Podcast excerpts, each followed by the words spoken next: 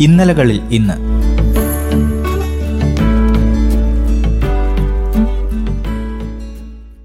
ഇന്ന് മാർച്ച് ആറ്. ഇന്നലകളിൽ ഈ ദിവസത്തെ ഇങ്ങനെ അടയാളപ്പെടുത്തുന്നു.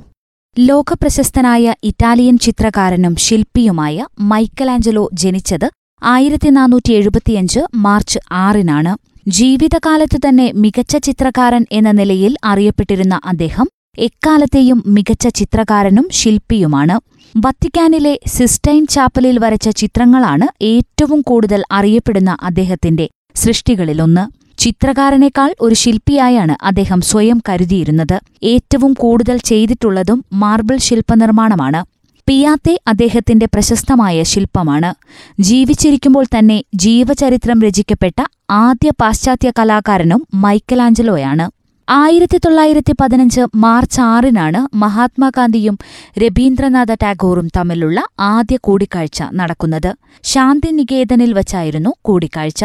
ഇതിനുശേഷം നിരവധി തവണ അവർ കണ്ടുമുട്ടുകയും കത്തുകളിലൂടെയും ടെലഗ്രാമുകളിലൂടെയും സംവദിക്കുകയും ചെയ്തു. സത്യം സ്വാതന്ത്ര്യം ജനാധിപത്യം വിദ്യാഭ്യാസം തുടങ്ങിയവ അവരുടെ സംവാദ വിഷയങ്ങളായിരുന്നു. ആശയപരമായ വിയോജിപ്പ് പല കാര്യങ്ങളിലും ഉണ്ടായിരുന്നെങ്കിലും ഇരുവർക്കുമിടയിലുണ്ടായിരുന്ന പരസ്പര ബഹുമാനം അനുകരണീയമാണ്.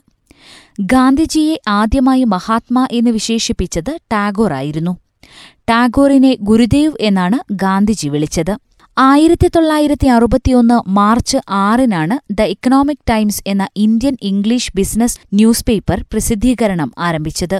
ടൈംസ് ഗ്രൂപ്പാണ് ഇത് സ്ഥാപിച്ചത്. രണ്ടായിരത്തി പന്ത്രണ്ടിലെ റീഡർഷിപ്പ് സർവേ പ്രകാരം ഏറ്റവുമധികം ആളുകൾ വായിക്കുന്ന രണ്ടാമത്തെ ബിസിനസ് ന്യൂസ് പേപ്പറായിരുന്നു ഇക്കണോമിക് ടൈംസ്. വാൾസ്ട്രീറ്റ് ജേണലാണ് ഏറ്റവും കൂടുതൽ വായനക്കാരുള്ള ബിസിനസ് ന്യൂസ് പേപ്പർ. ഇന്ത്യയിലെ പ്രധാനപ്പെട്ട പതിനാല് നഗരങ്ങളിൽ നിന്ന് ഈ പത്രം അച്ചടിക്കുന്നുണ്ട്. ഇന്ത്യയുടെ സമ്പദ്വ്യവസ്ഥ അന്തർദേശീയ വിനിമയങ്ങൾ ഷെയർ മാർക്കറ്റ് മുതലായവയാണ് ഈ പത്രം കൈകാര്യം ചെയ്യുന്ന പ്രധാന വിഷയങ്ങൾ. പി എസ് ഹരിഹരനായിരുന്നു സ്ഥാപക പത്രാധിപർ. രണ്ടായിരത്തിയൊൻപതിൽ ഇ ടി നൌ എന്ന പേരിൽ ടെലിവിഷൻ ചാനലും ഇക്കണോമിക് ടൈംസ് ആരംഭിച്ചു.